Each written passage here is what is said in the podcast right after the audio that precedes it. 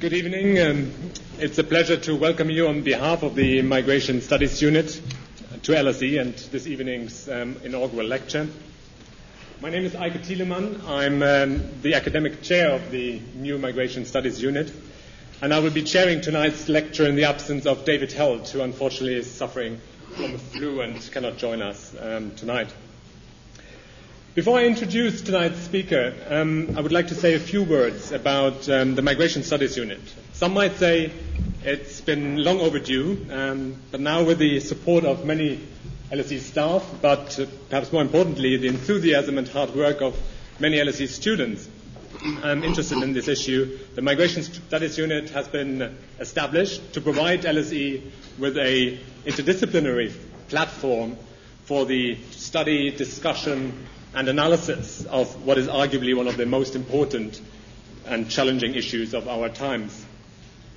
To play a part in the in addressing these challenges posed by migration, um, the LSE Migration Studies Unit tries to bring together um, students, policymakers, um, academics, but also members of the wider general public um, to obviously discuss and, and debate these issues um, by organizing a number of activities. And these activities range from obviously public lectures like the one tonight, the, but also include um, a, a, jointly organized migration research seminar series that we do together with um, the School of Oriental and African Studies, which offers an opportunity for academics and research students to present their preliminary early work um, and publish their early results in the unit's working paper series.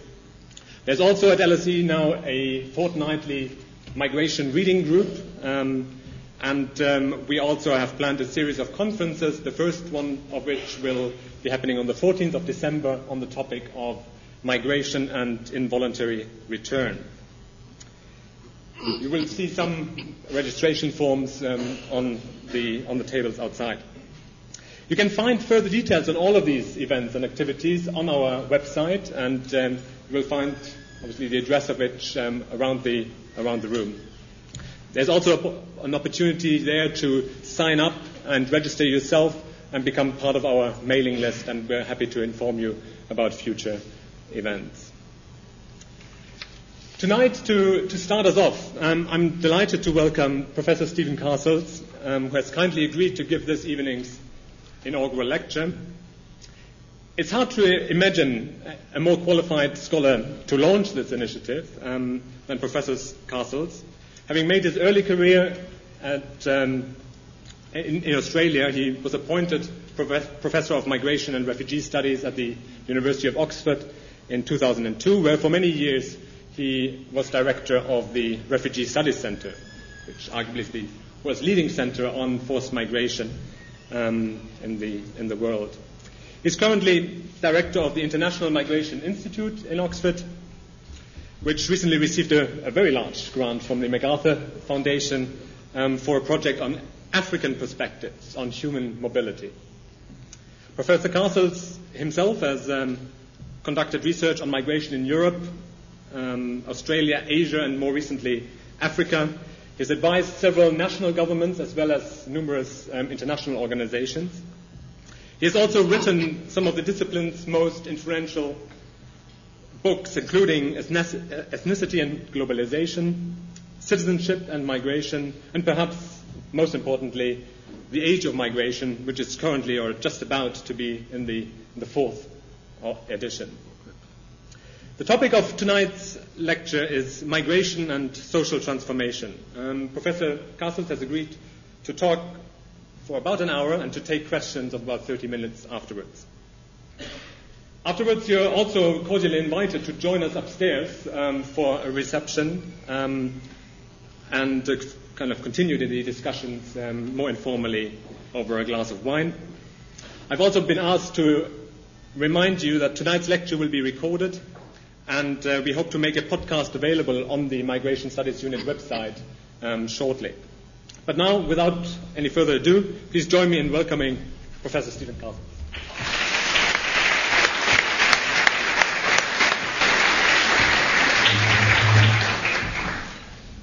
Well, it's uh, a great honor to be invited to give this inaugural lecture for your new Migration Studies unit, and I'd like to congratulate Eiko and Justin and Marco and everyone else who's worked to make this unit possible. I think it's a, a great occasion. And uh, just on a more personal note, I'm, I'm, very happy to be speaking at LSE because uh, when I was growing up, it was uh, the great thing. My mother wanted me to go to LSE and, and study here and become an international civil servant, and I, I never quite made it.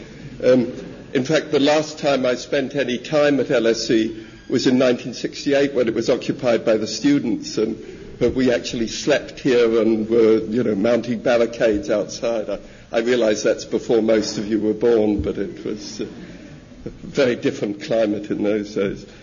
Um, so anyway, to, to, get back to the theme, I, I, I, see the establishment of your migration studies unit as a, a reason for celebration because it will help to focus the great analytical capacities of LSE on this important topic. But it's also an occasion for caution because the study of international migration is full of pitfalls, like forgetting to put your PowerPoint on when you start, for instance. How do, how do I do it? I think if you just click further. Then... Oh, yes. Okay. We're getting there. Um, so migration studies has really taken off in the last 10 years. There are um, special units in universities all around Europe and in other parts of the world. There are degree courses, specialized journals, conferences, and even a European network of excellence. Hundreds of doctoral candidates are working on migration related themes, and many of them see their futures in one of the special research units that are springing up all over the place. But beyond celebrating this growth, we have to ask why is it happening? Is it because social scientists have recognized that mobility is one of the key dynamics of contemporary global change?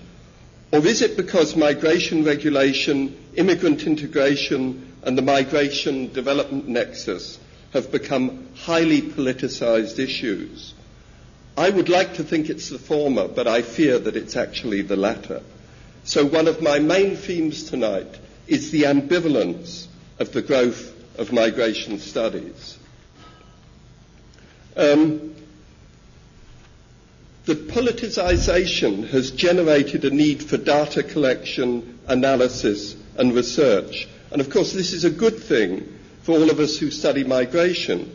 It means we're being listened to even if what we say is then ignored most of the time. Um, we are policy relevant. We're um, engaged with users. We're working in the national interest, to use some ESRC language. Um, now, international migration can and should be studied in a, in, a, in a socially relevant way. It should address the concerns of migrants, communities affected by migration in both sending, transit, and receiving countries. It should look at what it means for civil society and government. But, and this is where the ambivalence comes in, there's a danger that it will move from being policy relevant to being policy driven. In other words, instead of addressing fundamental social issues, it'll focus on the short term policy concerns of governments and international agencies. And the result of this is that the question, the research questions, the methods, and even sometimes the findings may be dictated by funding bodies. Um, the result is likely to be not only bad social science, but also a bad guide to policy. So my argument is that to avoid this, migration studies need, needs to be embedded into research on the major processes of social transformation which are taking place in the context of increased global integration. Uh, migration studies must reject the role of being an administrative tool for policymakers. So my second main theme is the importance of embedding migration studies into the analysis of global social transformation.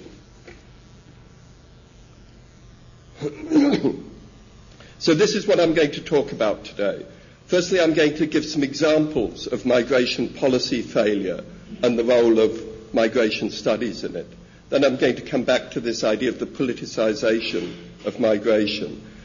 Then I'm going to mention some of the conventional wisdoms about migration today, um, and then talk about where migration theory is going, and then come back to this notion of using social transformation as an analytical framework. Then I'll map out the consequences of doing that for theory, methods, and the way we organize research. And then I'll come back to some of these conventional wisdoms to see how we can look at them through the lens uh, of a different analytical approach.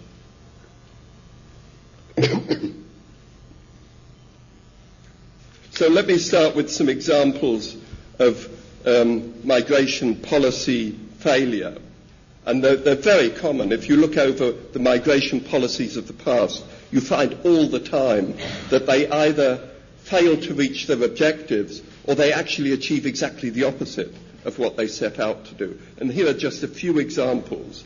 Um, the United States relationship with Mexico um, and the attempts to stop irregular migration. Of course, migration from Mexico started because the United States government recruited Mexican workers, braceros they were called, to work in US agriculture. Then they decided to stop the process, I think in 1964, and they found, of course, that the migration continued in an irregular form. In 1986, the United States um, Congress passed the Immigration Reform and Control Act, IRCA, and IRCA was, to, was meant to legalize existing irregular workers and then to prevent future irregular migration. And uh, anyone who studied it will know that it was a total failure, that it, it did legalize millions of workers, but they immediately left the low wage jobs they'd been in as irregulars, and so it created an enormous need for replacement migration. So irregular migration actually escalated. Um, the result was a few years later, the Clinton administration brought in what was called Operation Gatekeeper, which meant building walls along the frontier, or parts of the frontier. It's a very long frontier. So they only built it in the inhabited areas, like, say, between San Diego and Tijuana. And that didn't stop migration. What it did was, firstly, it created a business opportunity for people who are called coyotes, people smugglers who could suddenly charge a lot of money for trying to bring people safely through the desert. Secondly, it led to an enormous increase in the death rate. Between 500 and 1,000 people die every year trying to get over that southern border of the USA. And it actually led to an increase in the irregular population of the United States because it became so dangerous to cross the border that once people had made it, they stayed and they brought their families in. So it so now the United States has 12 million, officially estimated 12 million irregulars. So this is an example of a powerful modern state which achieves exactly the opposite of what it's trying to do. Um, just very quickly, a few other examples. Australia set up a, a, a, mass immigration program in 1947 to build up its population, and the aim was to keep the country white and British, official aims. The result is that Australia, 50 years on, is one of the most diverse populations anywhere in the world. Germany ran a guest worker program in the 60s and early 70s designed to bring in temporary workers who were not allowed to stay or bring in their families. What was the result? When they tried to stop that program, family reunion grew, other forms of migration grew. Germany had the highest immigration of any European country and now has, I think it's, uh, I always forget the figure, it's, is it 9 million or 7 million um, immigrant population. And uh, recently I've been looking at what's happening in new immigration countries like Korea and Taiwan. And it's very interesting to see that when those governments started labour recruitment about 10 years ago, they said, we will have workers and they won't stay. And now 10 years on, for instance, the Korean government is already setting up an anti-discrimination agency and talking about integration because they realize that you can't have labor migration without uh, at least a certain proportion of settlement. So th- those are just some examples of effective modern states who've really got it very wrong. So what I want to ask is, what is the role of migration studies in that? Have migration scholars warned the policymakers this won't work? Have they been ignored? Unfortunately not. That's not what has happened. Usually, migration studies has tended to go along with the conventional wisdoms of the time. Um, and so the official policies have often been based on the fundamental misunderstanding of migratory processes. But the migration scholars of the time have often even reinforced that. And I think we need to understand the reasons for that. Um, I think one reason is that migration has always been such a sensitive issue in the whole idea of the formation of nation states. There's always this drive to a homogenous national identity, and migrants don't fit in. So we have this idea of methodological nationalism, which was coined most recently, I think, by Andreas Wimmer and Nina Glick-Schiller. The idea that migration scholars work within frameworks of conventional assumptions about how minorities and migrants should be dealt with. They don't tend to question it.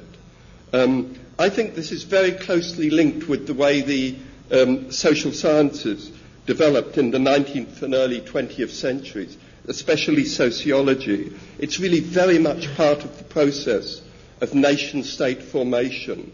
It's about managing relationships within national industrial societies. And particularly if you look at the theories of the 19th century, it's about controlling dangerous classes and integrating them into the system, or about, because it was applied in the colonies too, particularly by anthropologists, it's about controlling dangerous peoples and making them fit into the colonial world. Um, so the, the way social science has been constituted has tended to reinforce this methodological nationalism. If we look at that in the context of migration, we find this, uh, this very strong belief in the idea of assimilation. Um, as uh, the French historian Renan said, forgetting about difference is vital to building national identity. He was talking about the expansion of the French nation state, not about migration, but it's the same principle. If we look at Weber's notion of rationality, there's this strong belief that has been taken over by generations of sociologists that modern industrial societies will be based on rational relationships, not on what he called affective uh, relationships like religion, ethnicity, culture, and so on. Uh, Marxist theory subscribes to this area. They agree there with Weberian theory that um, rationality will mean giving up these earlier cultures. And we find this in the uh, ideas of the Chicago School that the being a migrant in a modern society is a form of deviancy and it can be dealt with by mechanisms of re-socialization so that the migrants adopt modern norms and become good Americans in this case. Um, so, you know, these have been the assumptions that leading social scientists have made about how minorities and difference could be de- dealt with. Um, if we look at the migration theories of the 60s and 70s about how to deal with immigration into Britain or Germany or France at that time, we find that there was largely a failure to predict that labour migration would lead to permanent settlement and ethnically diverse populations. Um, there was an expectation that minority languages and cultures would just be very transient, transient phenomena that would, would die out quickly.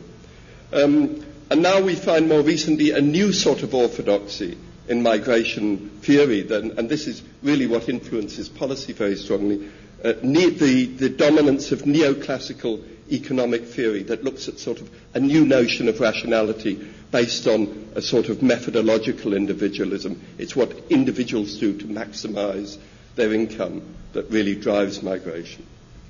And that, of course, is linked to the fact that within migration studies there has tended to be a fragmentation by discipline and paradigm.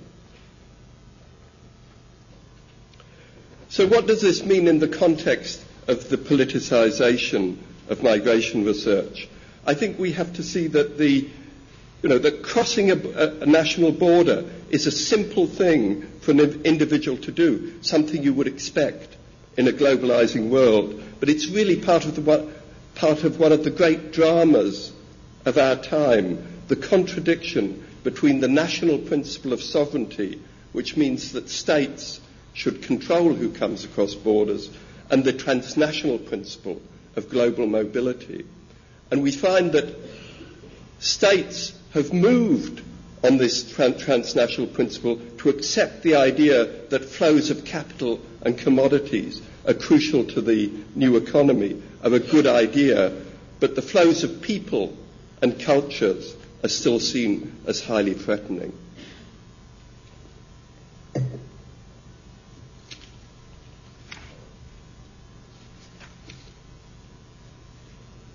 So here is an image this is a sort of celebratory image you get of how globalization works, all these beautiful flows around the world. This isn't people at all, it's dairy products. Just as an example, this is the, uh, the flow of dairy. The red is cheese, the blue is cheese and butter and so on. Uh, it's the idea there should be this free flow around the world. Things should be produced where there's a comparative advantage, you know, the sort of Ricardian principle of comparative advantage. And that will lead to what um, some people like Kenichi Ohmae, a sort of real hyper-globalizer in uh, David Held's terms, uh, calls the borderless world. Um, the reality is totally different, though, when you look at flows of people. This is what happens when people try and cross borders in this spontaneous way.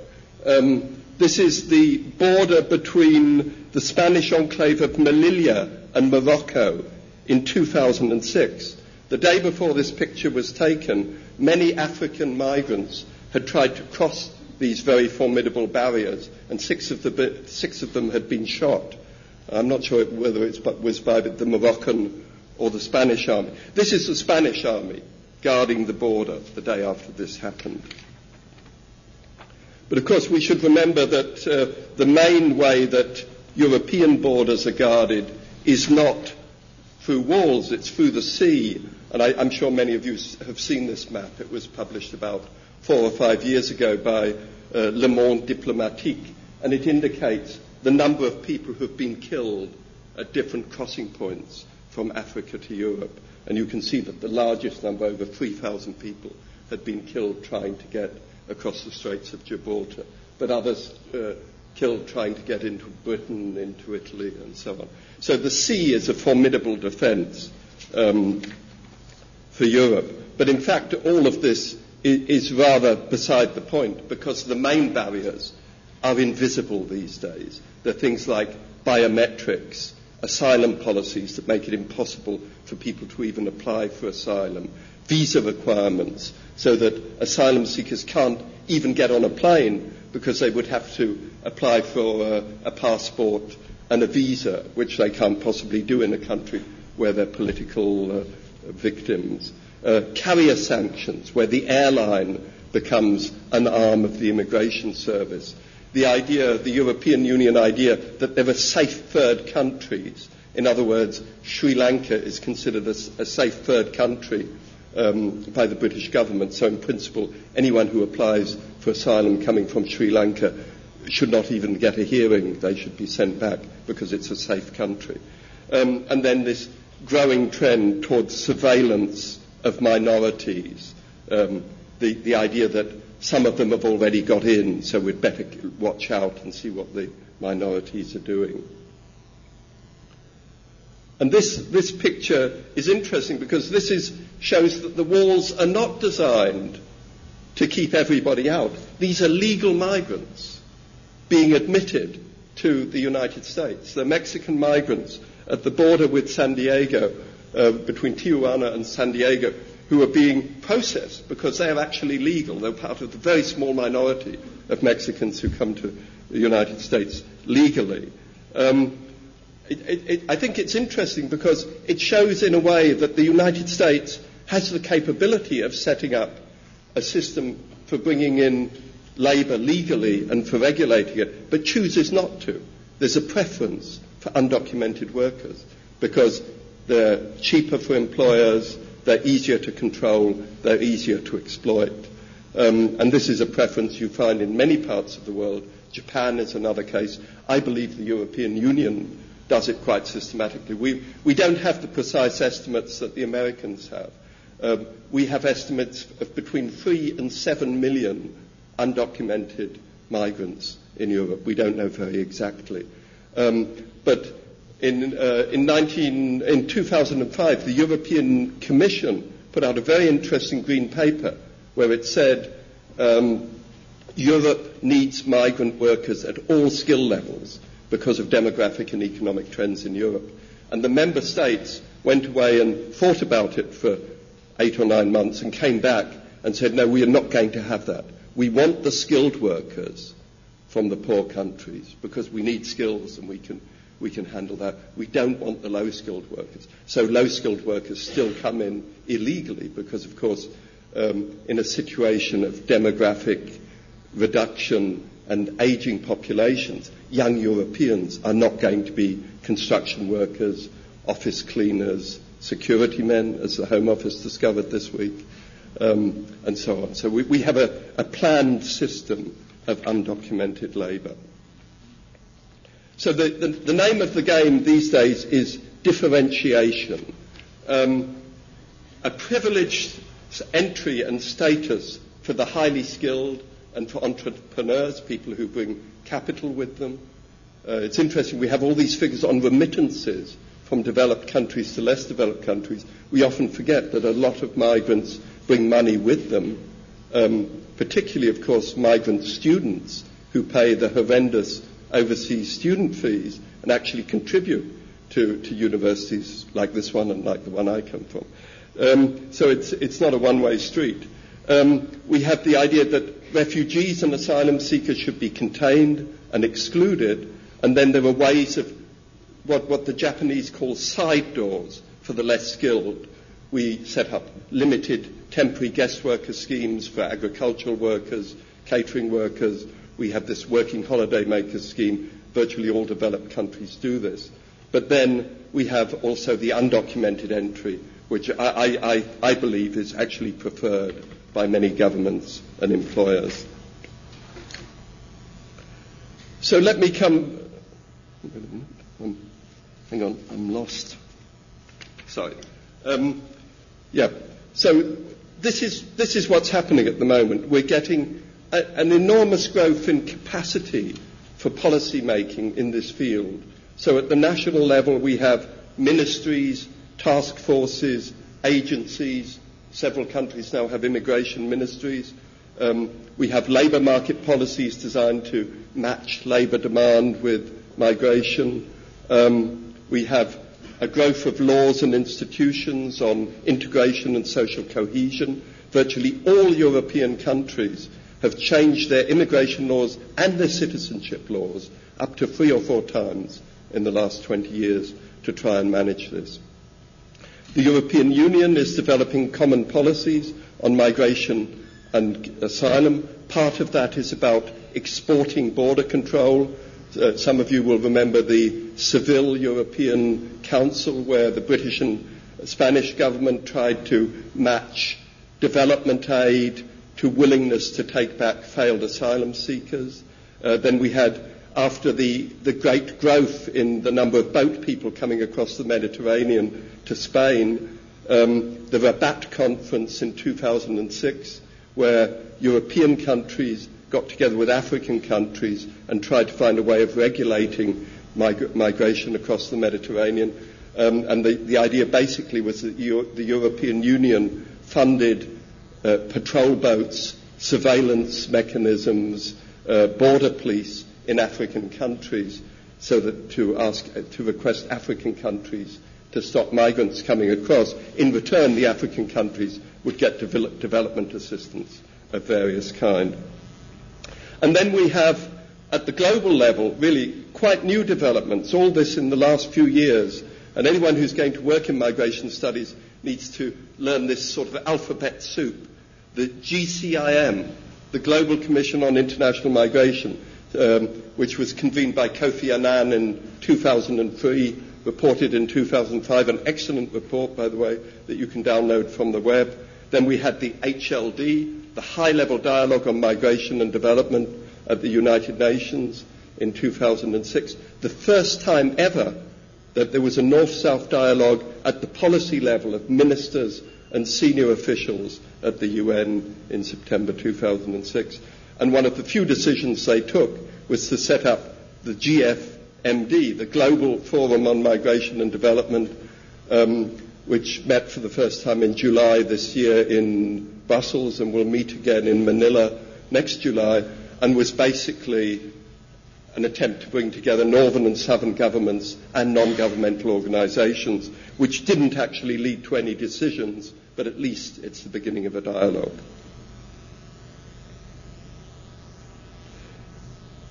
So let me move on a little bit to look at migration theory and how it relates to all this new political effort. Oh no, sorry, I'm. Hang on, I'm getting ahead of myself. Um,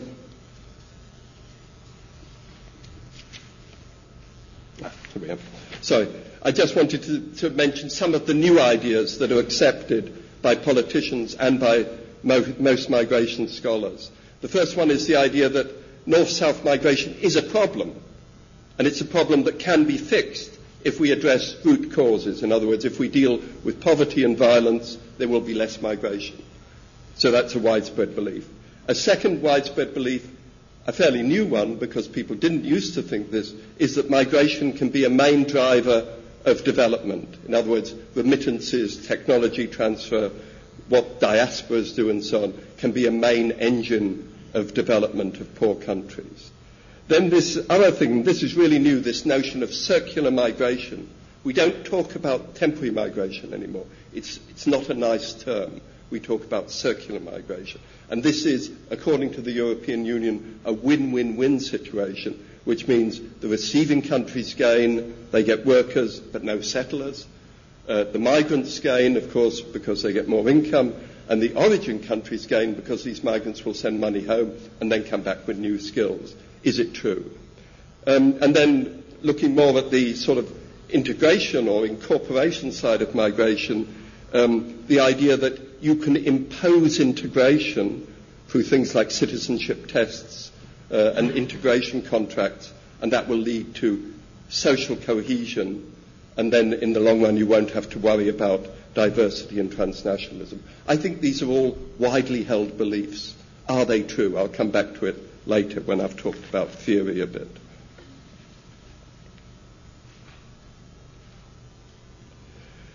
So to go back a bit to the sort of dominant ideas of migration theory from the 1950s, and I've sort of put to the 1990s, it's rather vague, there's no exact cutoff. The first thing is an almost complete division between theories that explain mobility, migration, and theories about incorporation into society.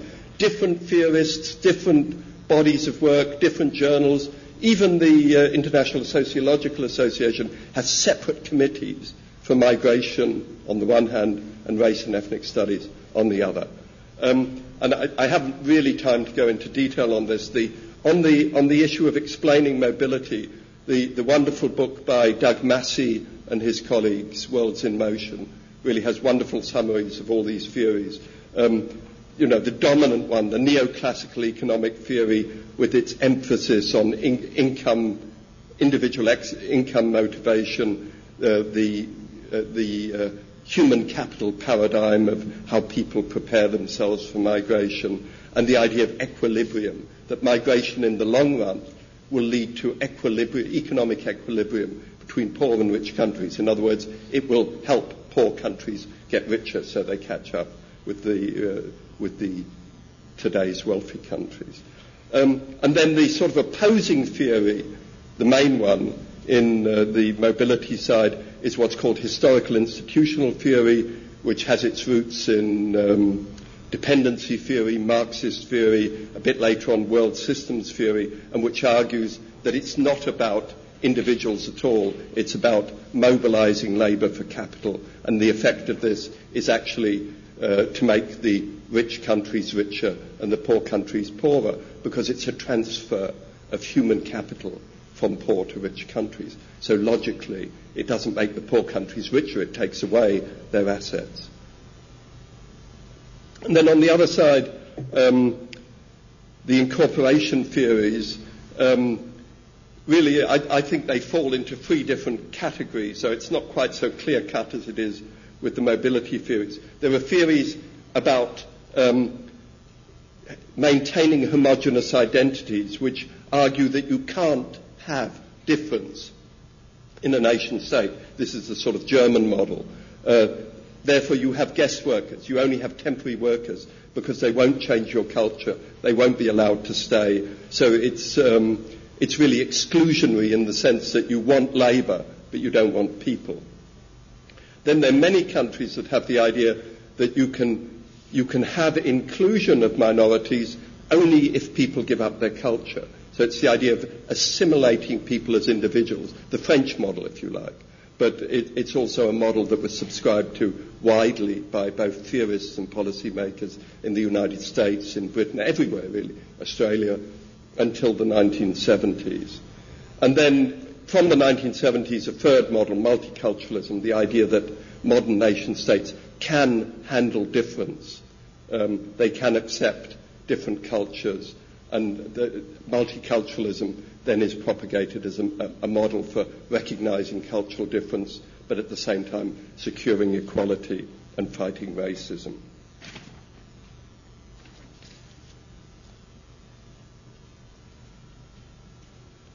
So then I think there are a set of critical approaches which developed really from the 1970s, so it's sort of a bit in parallel. There's no clear cut-off.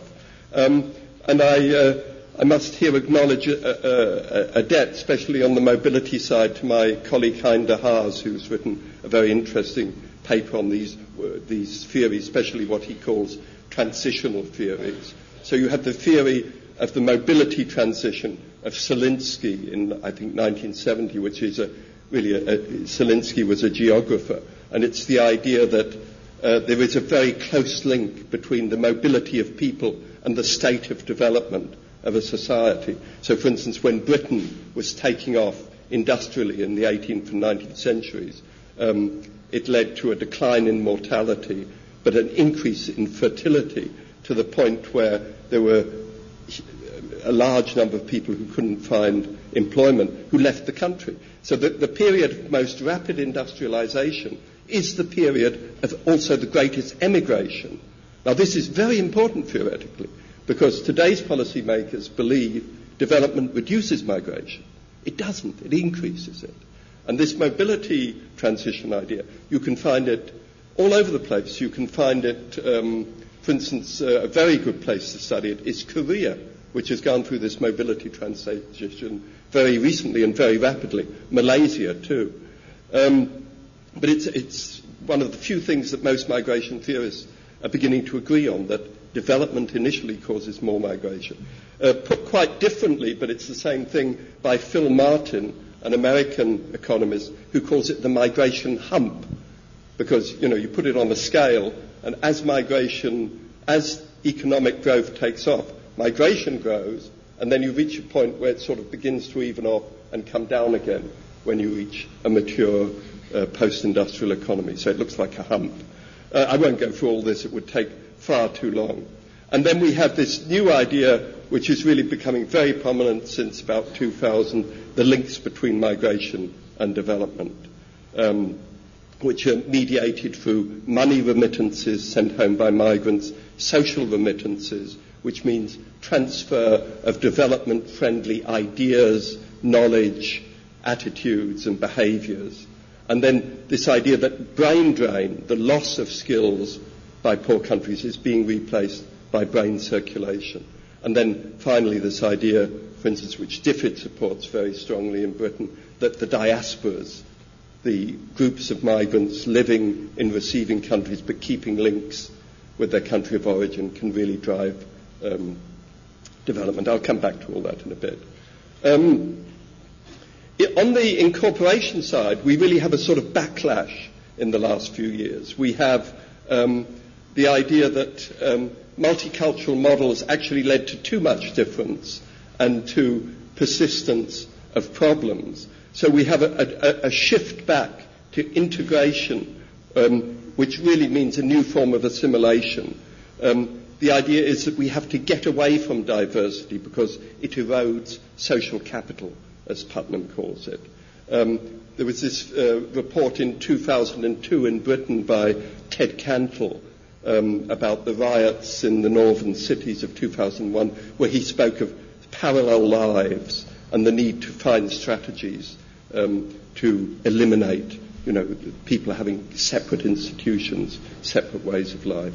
So we have a new, uh, new pressure for integration and social cohesion, um, or as it's sometimes called, uh, imposing core values. There are core British values.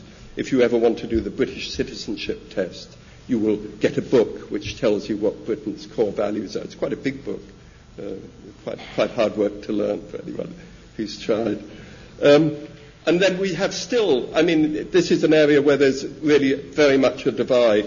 We have other, other scholars who are saying that modern post-industrial societies are diverse, that with globalization there's going to be more and more diversity, and we actually have to find ways of dealing with multiple identities, transnationalism, and so on. So we're beginning to move, I think, a little bit towards a theoretical synthesis, the idea that we should study not just one half of the migration process, mobility and then incorporation, but we should put it all together and see that it's really a form of linkage between societies, which is a permanent connection. And there are a range of theories which begin to make that connection. On the eco- economic side, the so-called new economics of labour migration, the dual and segmented labour market theories, I, I, won't go into them, we really don't have time.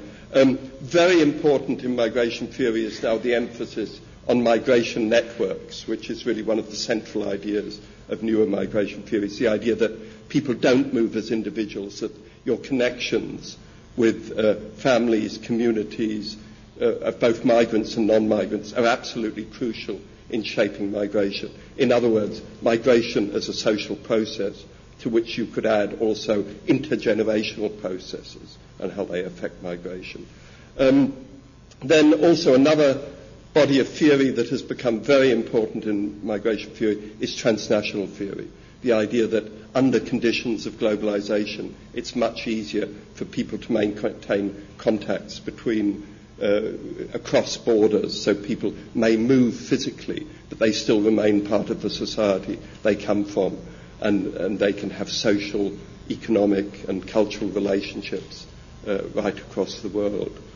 Um, and then finally, and I suppose this comes back to uh, economics, is the idea that migration flows in the end lead to structural dependency on migration. So, for instance, when Germany imported guest workers, um, when, when the recession came in the 70s, they found they couldn't do without them, even in a situation of recession, because certain jobs had become migrant work. Locals wouldn't do them anymore. Um, and they couldn't be forced to. So the economy becomes structurally dependent on having flows of migrant labour.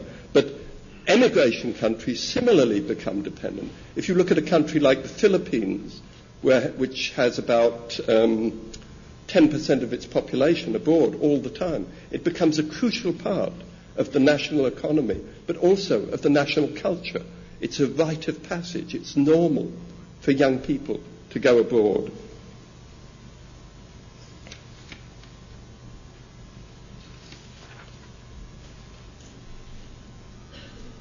So, what does this mean for the relationship between migration theory and social theory? Um, Firstly, I think we have the opportunity now through these new approaches to overcome this old split uh, between looking at origin countries and receiving countries quite separately.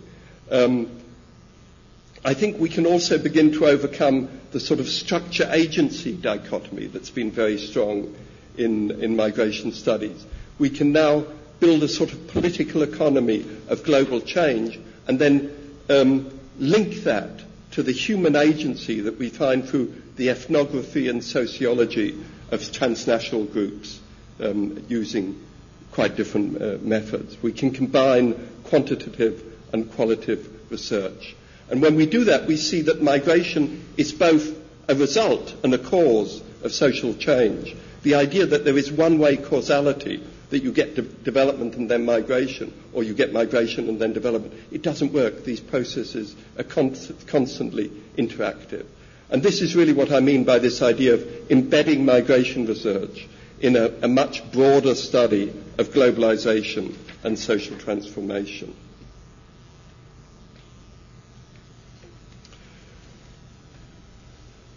So that, that's why I think we should be really thinking a lot more about what we mean with social transformation. It's, it's a concept we all use in the social sciences, but we la- largely use it descriptively. I don't think it's really been adequately theorized, and I think it could be a central analytical concept. Now, what, what it really means is the idea of a fundamental change in social structure and relationships. I mean, these things change all the time, of course, but sometimes they change in very basic ways. And this is really um, what you find. It, I mean, the, the, work that really starts this debate is Karl Polanyi's work on the Great Transformation. We need to sort of update that work and apply it to the, um, the globalization process. It's a result of step changes, if you'll forgive the Americanism. It's the idea, you know, some things change very suddenly in a big way, like the end of the Cold War led to an enormous political reconfiguration of the world. Um, so there are these sudden changes which then affect everything else. You find this very well explained in, in Joe Stiglitz's book, Globalization and Its Discontents. Um, so we have a simultaneous reconfiguration of economies and politics at a global level.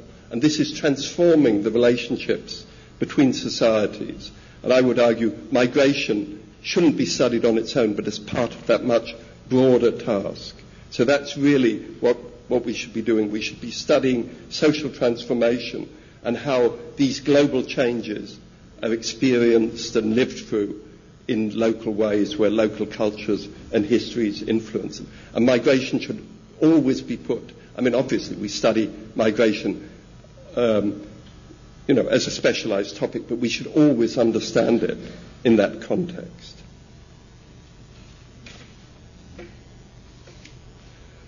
So this is just a very rough, quick idea of this relationship, that globalization changes the societies of the South because the agricultural revolution um, increases productivity but also uh, concentrates ownership in fewer and fewer hands and pushes millions of people off the land. And they move into cities which can't offer adequate living standards or employment. Um, and of course, often this is exacerbated where you get undemocratic states where there are high levels of conflict and violation of human rights. Uh, it's also exacerbated by global governance mechanisms because structural adjustment policies have often done a lot um, to increase the the problems at, at, the urban level, especially the problems of middle classes who are pushed out of public service jobs. All these things lead to emigration. So it's not poverty that causes emigration, it's change. It's the destruction of people's existing ways of life. And we find the same happening in reverse, part of the same process in the north. Globalization means economic restructuring, the decline of old industries, people losing their skills, uh, losing their jobs. And at the same time, we have a weakening of the welfare state, a weakening of community structures, and then uh, can't quite blame this on the uh, neoliberal model. We have a fertility decline, which is, is very important in most developed countries. And therefore, new demands for labour. So you have this phenomenon of simultaneous high unemployment in many regions of developed countries and a need for, for immigration. And I think One reason why there's been a rise of extreme right parties and racism in developed countries is that immigrants are often the symbol of these changes. They're not the causes, but they're a visible symbol that is much easier to understand than what's actually happening um, in the economy and the society. At the same time, of course, globalization creates the technical conditions for migration. That's a fairly obvious point. Cheaper transport, easier communications.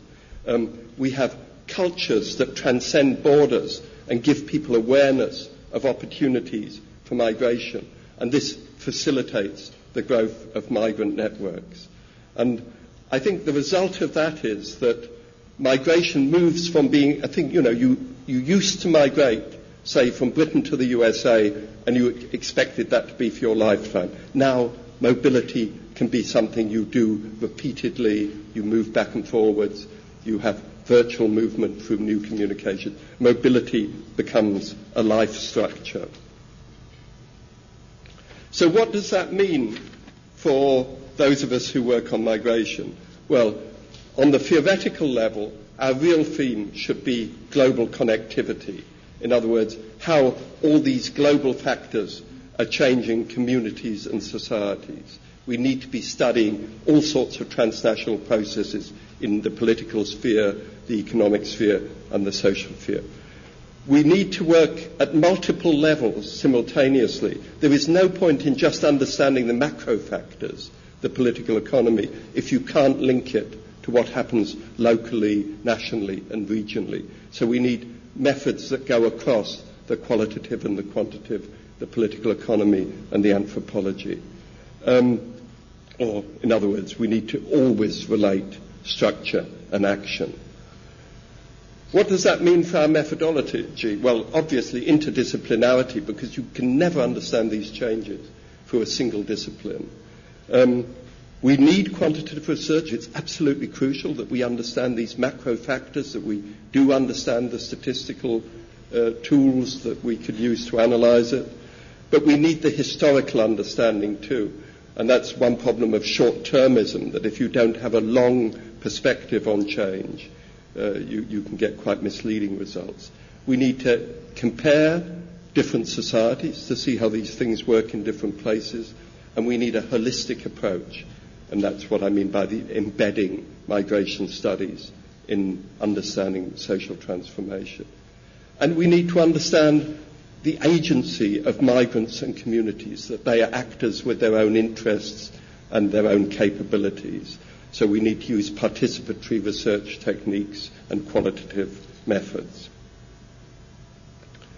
Um, and then we need to organize our research differently. We need to work together with if we see it as a global process, we shouldn't be going out from a country like Britain and studying countries of origin. We should be working with scholars from those regions so we can mutually benefit from our cultural understanding and knowledge.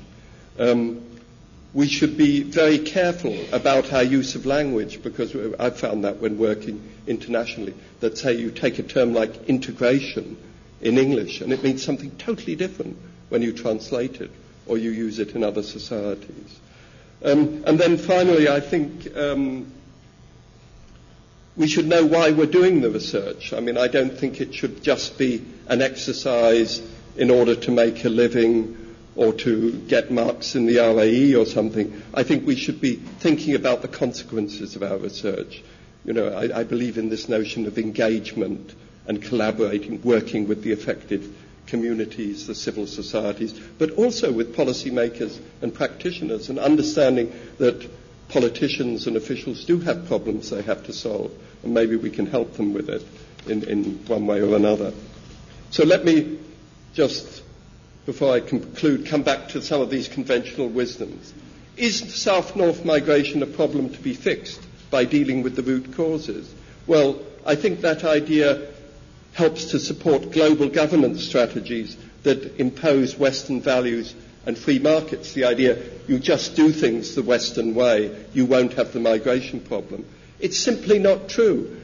Everything we know about migration and development indicates that at least in the early phases of development, you will have more migration. And that is not an argument against development policies. It's an argument for development policies that are really conscious and that address these issues and find forms of development that lead to mobility that is beneficial to the people concerned and the societies concerned. Can migration drive development? This is a really interesting one. It, really is the established idea at the moment. Um, Ten years ago, nobody believed it. Ten years ago, everyone believed migration was harmful to development. And I think you can look at it in one way as a new version of the modernization theories of the 50s and 60s, if anyone remembers them. The idea that building wealth in certain areas of uh, developing countries would trickle down to the poor. The poor would benefit in the long run. I think it's the same idea. Instead of development policies that target governance and corruption and all the problems of developing countries, we say the migrants will pay. The migrants are already sending back twice as much money as uh, official development aid. Let the poor pay for their own development. I think it's highly suspect. What we do know by looking at um, developing societies like Mexico and Morocco and India or Turkey is that migration alone does not lead to development.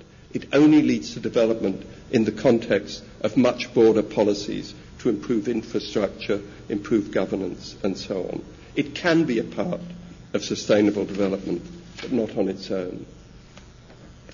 What about circular migration? Well, it's misguided because we, anyone who studied what happened in the 70s in Europe will know that democratic states cannot prevent migration settlement if people really want to settle. We don't have the capability, fortunately, to do that. Some temporary migrants will become settlers, and we need to plan for that. Migrants don't automatically benefit from circular migration if they are denied equal rights, if they're forced to do the worst jobs. So we need equality, in, even in temporary migration policies, equal rights for migrant workers. And it will only benefit their sending countries if migration is part of an integrated development strategy. So, what about the incorporation side? Well, I'm very skeptical about the idea of integration contracts as they have in the Netherlands or Germany, for instance, and France now too, or the idea of um, saying these are the national values and people must accept them. I think globalization inevitably leads to greater cultural diversity. Even without migration, that would happen. And what we really need is strategies for building societies that can deal better with diversity. If we try and impose integration, we're going to get more racism and conflict. Transnationalism is sure to increase in the future. So to come to a conclusion, I would summarize by saying that recent advances in migration theory do give us the opportunity for bridging some of these old divisions and overcoming the marginalization of migration studies. But unfortunately, there's not much evidence that decision makers are paying attention to these improvements in knowledge. They still tend to choose the migration research that fits in with their preconceptions and their political needs. And I think that's going to lead to future problems, but it doesn't worry politicians because politicians, on the whole, are looking at the electoral cycle. And beyond that, there's not much interest. So I'm sorry to be a little bit pessimistic, but that doesn't mean we should give up trying. And I think enhancing knowledge is always going to be beneficial. Thank you.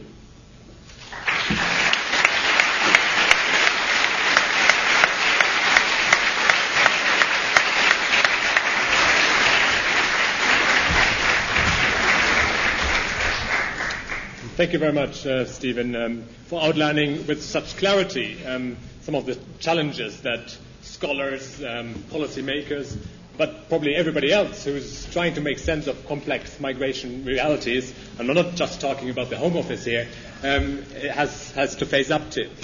Professor Castles has agreed to take questions. Um, may I ask those of you who have questions um, to wait for one of the microphones to reach you? And could you also please say who you are and uh, where you're from? And please keep your questions short so that we can get quite a few in. Anybody's got a question right there at the back.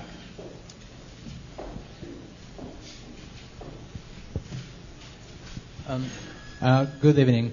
Uh, thank you for an excellent presentation. My name is Gabriel Moreno. I'm um, a scholar researching um, uh, Mexican immigrants, um, uh, their consumption of television news in, in the U.S. And, um, and, and, I'm wondering, uh, what do you think about the notion that transnationalism um, uh, is a theory that serves the purposes of challenging structures of domination and uh, that using its voc- vocabulary um, challenges the, the, methodological nationalism of assimilation and uh, cultural pluralism uh, perspectives in the study of migration?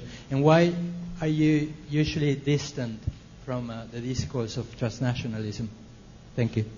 Can I collect a, a couple of, uh, of questions and, and then pass the to, to Stephen? Here in the, in the back. Hi. Thank you very much for your talk. I'm Carolina Pop from uh, student at SOAS. Um, you mentioned the policy community, you mentioned the role of academia, the need to bridge um, the gap between research and policy. Community, uh, communities and civil society was on, on one of your slides, but I was wondering, there seems to be one big player missing, which is a major driver of globalization, and that's private business and the private sector, and um, which obviously hugely benefits from and depends on migration in many ways. What ways do you see to rope them into the debate and into the dialogue, um, especially with respect to making migration work for development? Thanks. Here in the in the front. Um, I'm Bernard Ryan from the Law School at the University of Kent. Uh, thank you for a very eloquent uh, appeal for our presentation of how to uh, liberate scholars from methodological nationalism. Um, I just I have one very general question, which is about the policy side, because it does seem to me that um, if that is successful, the, dif- the difficulty will still remain that policymakers are going to not be liberated from their methodological nationalism. And uh, the question then arises, well, how can the, the, scholars in that environment, how can they persuade the policymakers to take on board the very profound changes that uh, you outline? All right. Um, Stephen, would you yeah. like to, to start answering those, and we'll, we'll have a, another round of, of questions Um, yeah, I mean, very interesting questions. I, am not quite sure that I fully understood the first one about the relationship between nationalism and uh, as a way of challenging assimilation, but uh, tell me if I'm getting it wrong. Um, I think what um, is implied there is that building the identity of migrant groups can be a way of combating discrimination and exclusion. Is that the way? The way? Yeah, defining immigrants in a different way. Yeah. Not as different, but as an extended agency. Yeah. Society which have brought them by uh, creating bridges, economic bridges. Yeah. Yeah. It, I mean, it's a very complex question because um, what has happened uh, in, in many immigrant receiving countries is that uh, migrants have come in and have been pushed into um, subaltern positions in the economy and society, and then mobilizing as a group can be a way of, of recovering, uh, well, firstly of building identity, but then of fighting against exclusion. And, and that's really interesting if you study migrant movements. I mean, if you think of, for instance, the, the movement in France in uh, 2005, which was a movement of descendants of migrants largely in the suburbs, um, it was not a movement rejecting French society, it was really protesting against exclusion and discrimination. Or if you think of the movement um, of migrant workers in the United States, early in 2006, it was a movement calling for rights within the United States, but using the solidarity uh, based partly on ethnicity and partly on being migrants to mobilize. And I think that happens where, where groups are excluded. I think what, what we have learned in the last 20 or 30 years is that identities don't disappear, but they don't necessarily lead to a, a politicization if you can maintain your identity and still be a full member of society. Um, so I think it depends very much on how people are treated. Um, uh, Alex Portes gives this very interesting example in the United States where he's got this idea of segmented assimilation, that people can get assimilated upwards or downwards in the United States, which means assimilated as white or assimilated as black. And some of the research they did about the second generation in the United States showed that um, young Hispanics who became culturally assimilated did incredibly badly because being culturally assimilated in the context of inner city ghettos meant joining gangs and, and dealing in drugs and you know getting into conflict with the law. Those who were not culturally assimilated, who had strong Hispanic families and maintained those values, did very well in the United States education system and tended to become upwardly mobile. So his idea was that by being culturally unassimilated, you did better economically, in, in some cases at least. So it's clearly a very complex relationship. So I'm, I'm sorry that doesn't really fully answer what you're saying, but uh, it's a complicated issue. Let me, let me come to the role of private business. Um, I think business is, is really motivated by the idea of profit maximization, uh, increasing business activities, and so on. What you find is that business can be very um, positive about migration and mobility and diversity, or it can be negative. There is no single interest of business. Um, what you find in some countries is that it's marginal business, often small and medium enterprises, that really like excluded migrants, you know, that want to employ illegals because they can be forced to take low wages and excluded. Whereas bigger enterprises are often keen to get highly skilled workers and will treat them very well and is, you know, quite uninterested in what their cultural background is, as long as they do the job. I, I think what it comes down to is that um, globalization means creating a global labor force, and that global labor force is being stratified in new ways. So it can mean equality and opportunities for some and exploitation for others. It's, it's very stratified. Um, so for me, the, the role of business can be positive, but it can also be negative. It can be quite ambiguous. How to persuade the policymakers. This is something that's been worrying me for a long time because, you know, what's the point of enhancing our own understanding of these things if it doesn't influence what actually happens in society? Um, I, I, think, firstly, that it's very important for, for academics to be involved in policy dialogues and to try and communicate, which often means that we have to communicate in different ways from our normal academic papers. And I think, you know, a lot of us working in this field do try and do that. But the other is, I think, that if we can show that approaches based on false understanding of migration dynamics won't succeed, then there's a chance of influencing policy.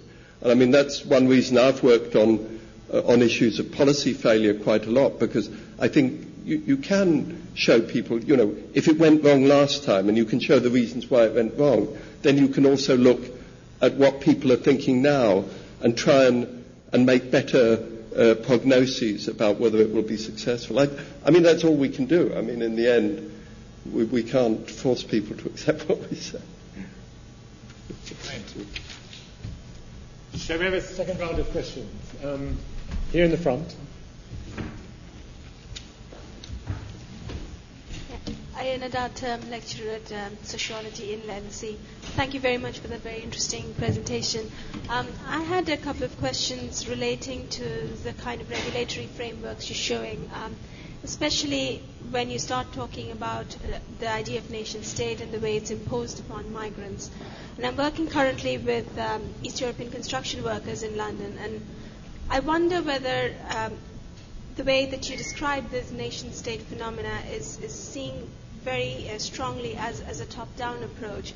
But in many of my findings and discussions with the migrants, what I found was that they, they also were using the framework of nation states to argue or resist um, this imposition. And, and, often nation states or national, nationalism or national identity was used um, as a form of discussing difference and as a form of stating their role in this transnational process. So I'm just wondering um, where, where, because you did mention the agency of actors, and where you see the agency of the actors in, in actually using these top-down regulatory frameworks um, to their benefit.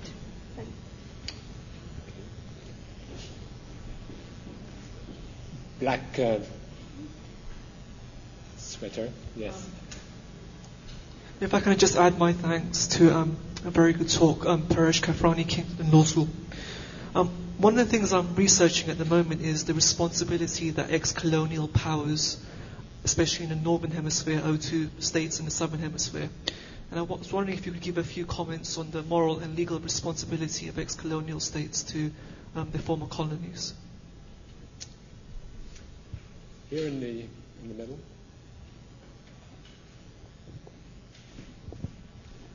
Tobias Euler, also sociology at LSE. Picking up from a point you made in also relation to that first question, you said identities are persistent, but if identities don't disappear, doesn't that not only apply to the migrants but also to the dominant ethnic group in the host country? And does that then consequently mean that there's an, an rise in right wing nationalism of host nation dominant ethnic groups? You want to yeah. take it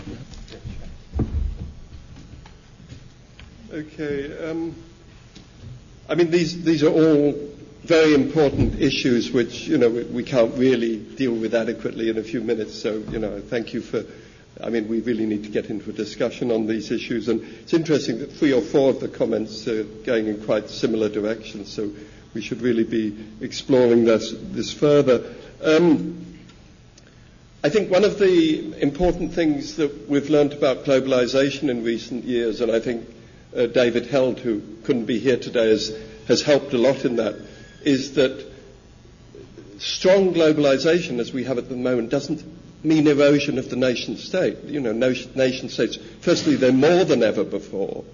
You know, we've gone from 50 nation states in 1945 to 192 now and they're in a way more important than ever, but their function is changing.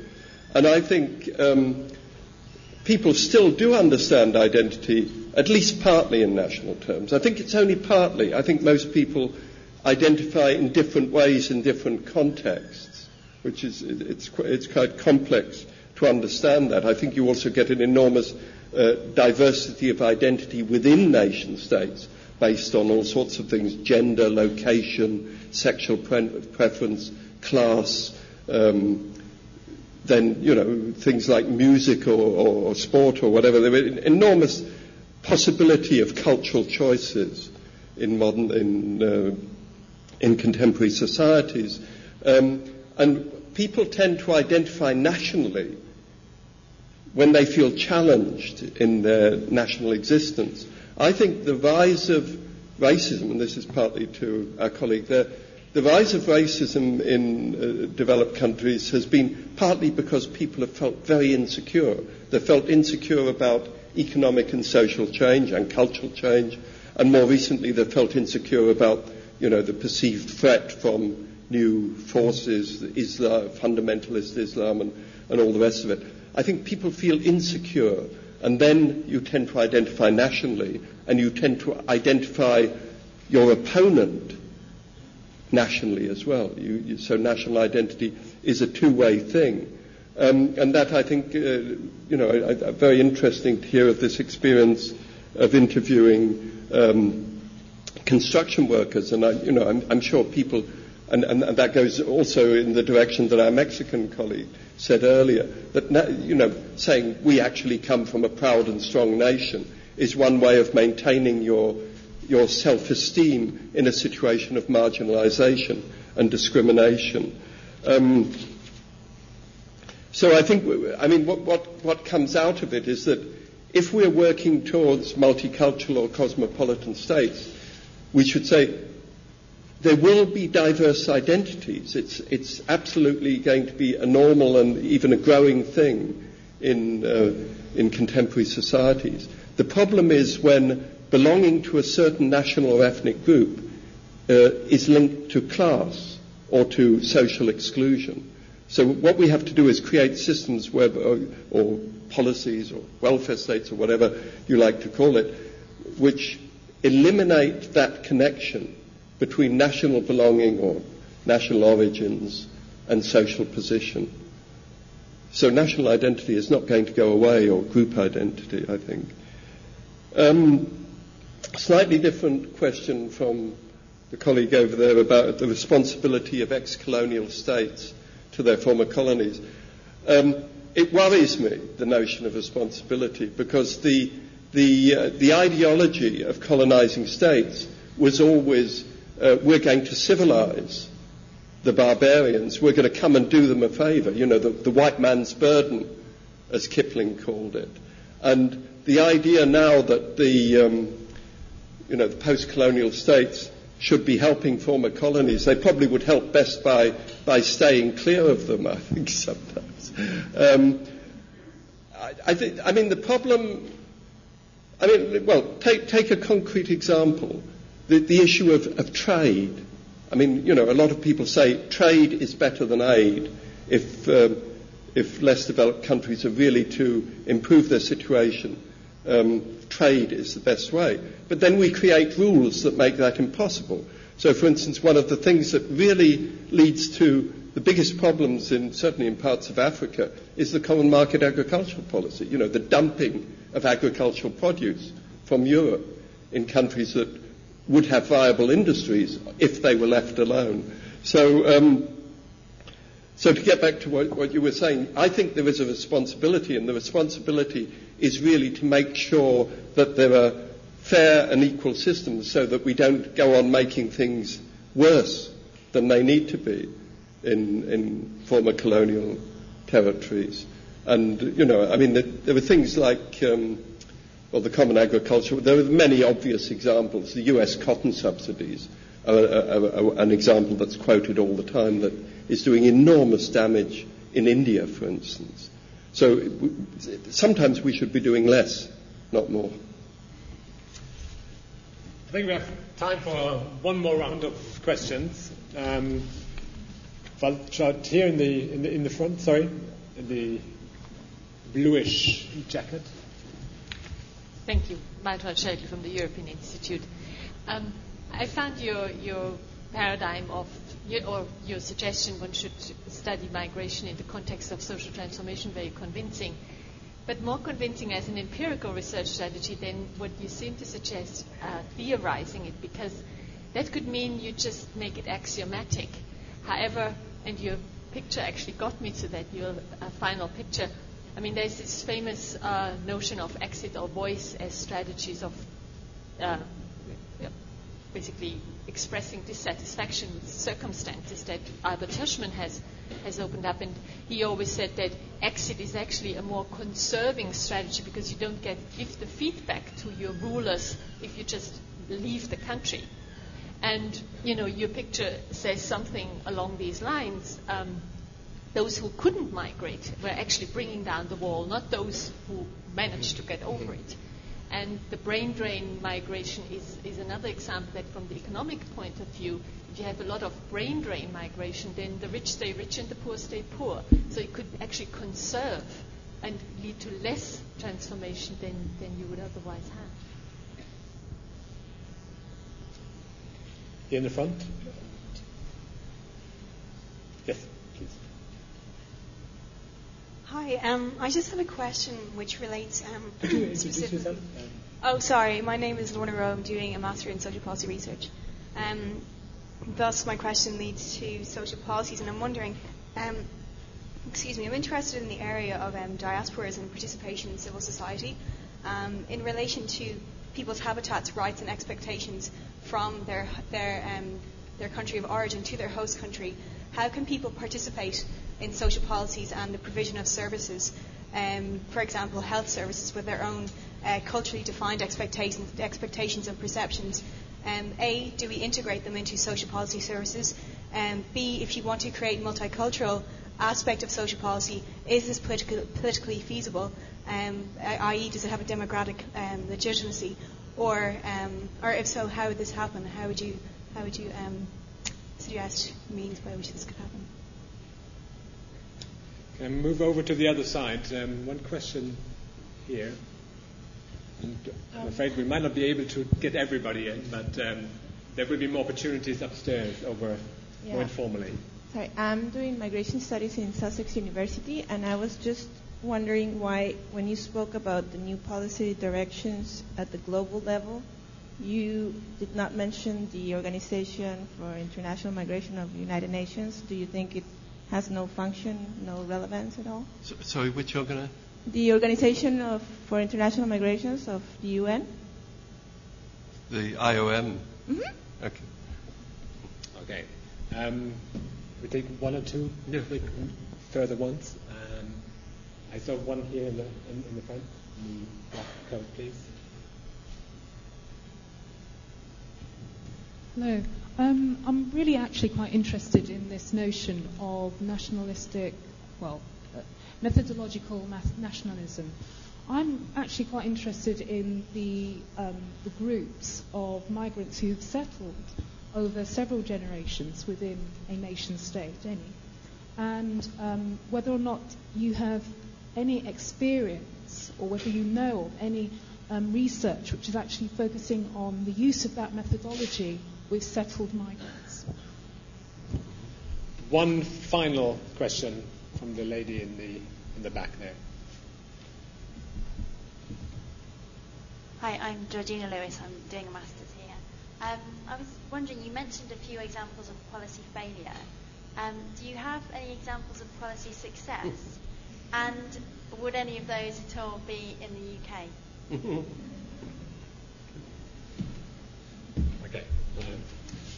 Stephen. Okay. Um,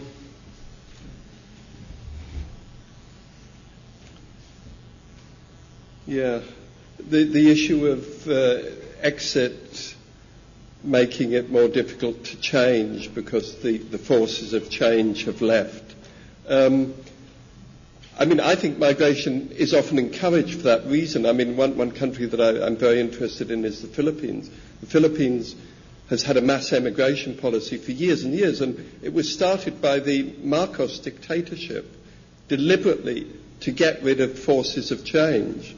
Um, not to develop the country, it was migration instead of development. I think it always has been in the Philippines. Migration has not led to development in the Philippines. Um, the problem is um, it is really a human right to leave your country if you want to. We, we can't stop people doing it. I mean, attempts to make it, uh, you know, to prevent people leaving, which, which have been tried by some states, really don't work unless you want to have a state like Albania or something with really rigid frontiers. It really doesn't work. Uh, societies are becoming more and more open. And th- this is a big debate in the skilled migration area. You know, the loss of doctors from Africa. A lot of people are saying, well, why, why are they allowed to leave? Shouldn't they have to repay their training costs? The reality is, if people want to leave, it's very hard to stop them. And if you say to them, you've got to repay your training costs, they won't come back at all. You know, because then, the, the, you know, as long as they're out of the country, they don't have to repay it. If you impose fines or penalties, you've lost them for good. So you've got to create incentives for people to return.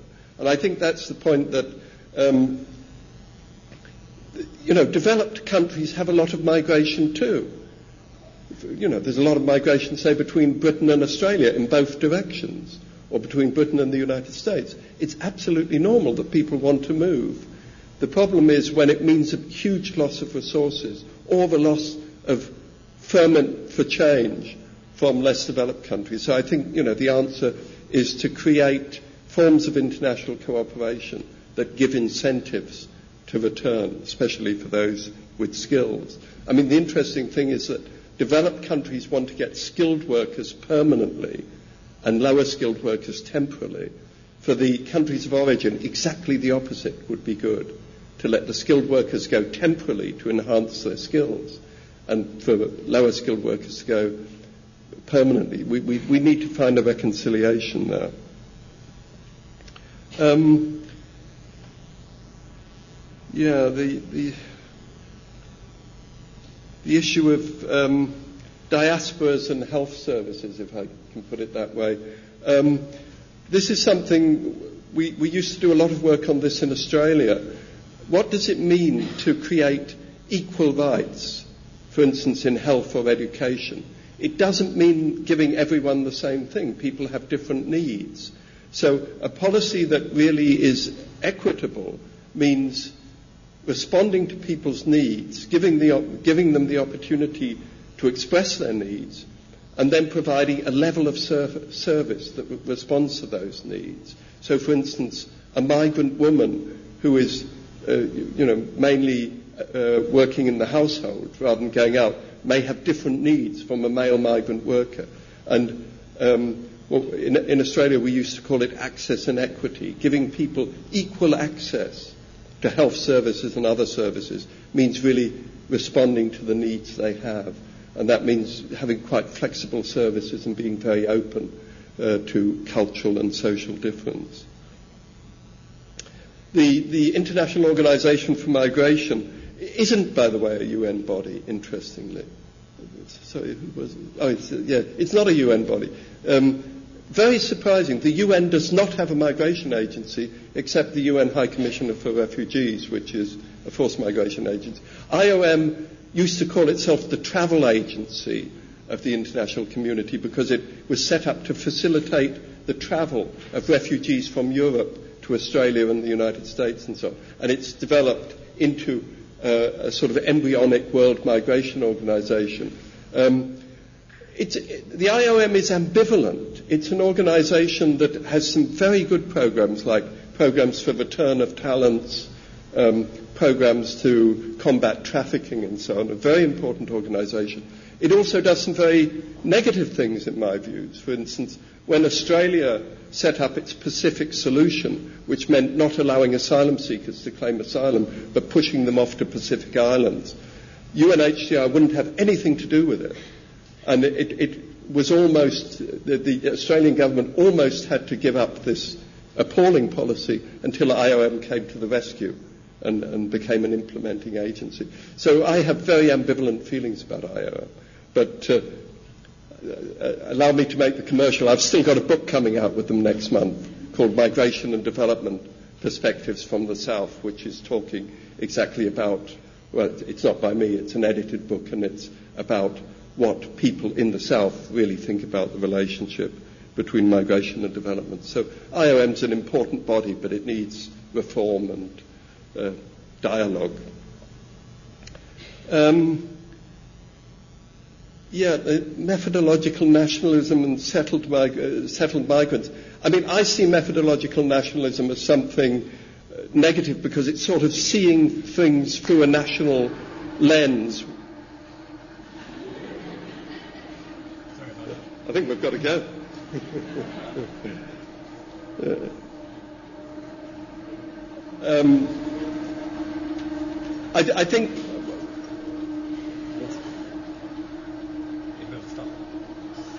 I think this is a hint, but um, I, I, let me just try and answer the question.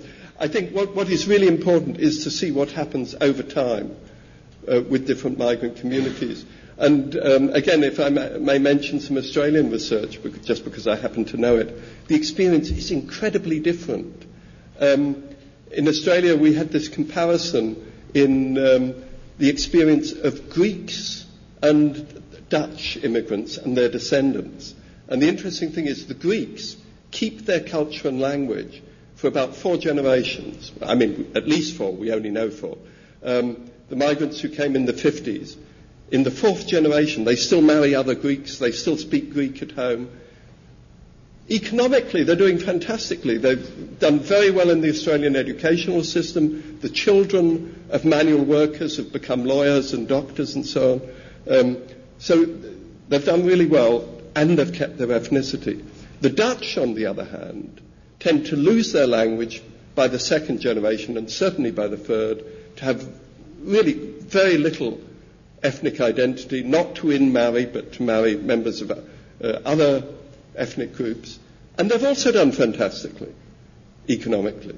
There is no link between ethnic maintenance and economic success as long as the society is not racist and discriminatory against that group. Where the society is, is racist against minorities, and particularly, you know, whether, I mean, we see this in France, children of migrants who may have done quite well at school but are still identifiable by colour and appearance and are discriminated against, then, then the problem persists. So it's not so much what the minority does, it's what the majority of society does, and that's what we need to act upon, I guess. Um, policy success, yes. Um, which is a much more boring topic than, than failure, but of, of, course, migration policies do succeed very often.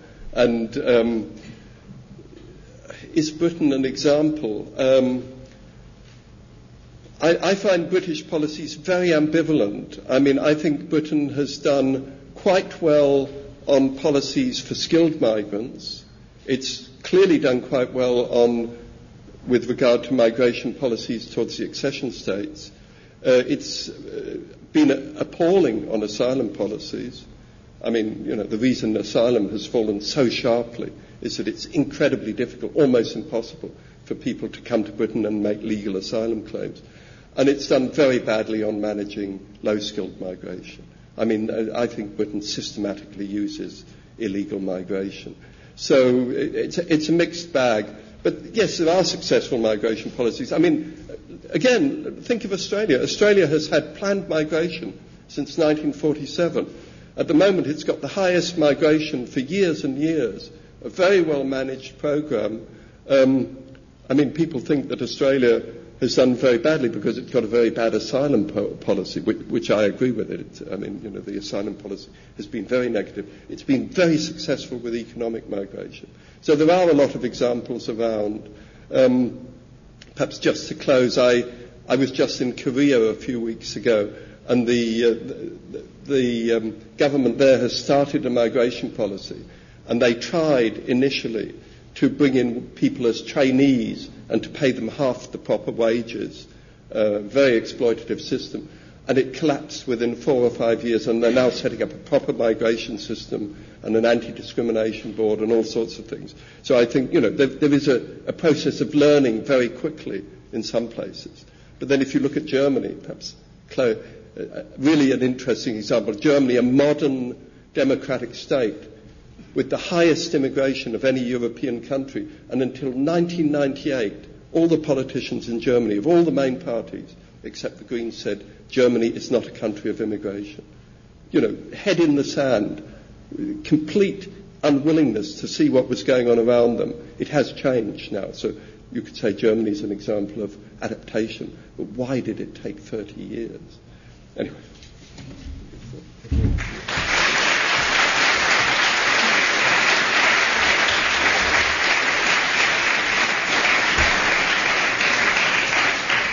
Thank you, Stephen. And, uh, and before I let you go, let me thank you all for coming and also express some particular thanks to Anna Boucher, Justin Gest, Federico Baradello, and Marco Moraes for, for organizing tonight's event. Um, I would like to remind you that the next lecture in this series is uh, by Philippe Legrain, the 6th of December. He will be talking about the theme of Europe should open its door to immigrants.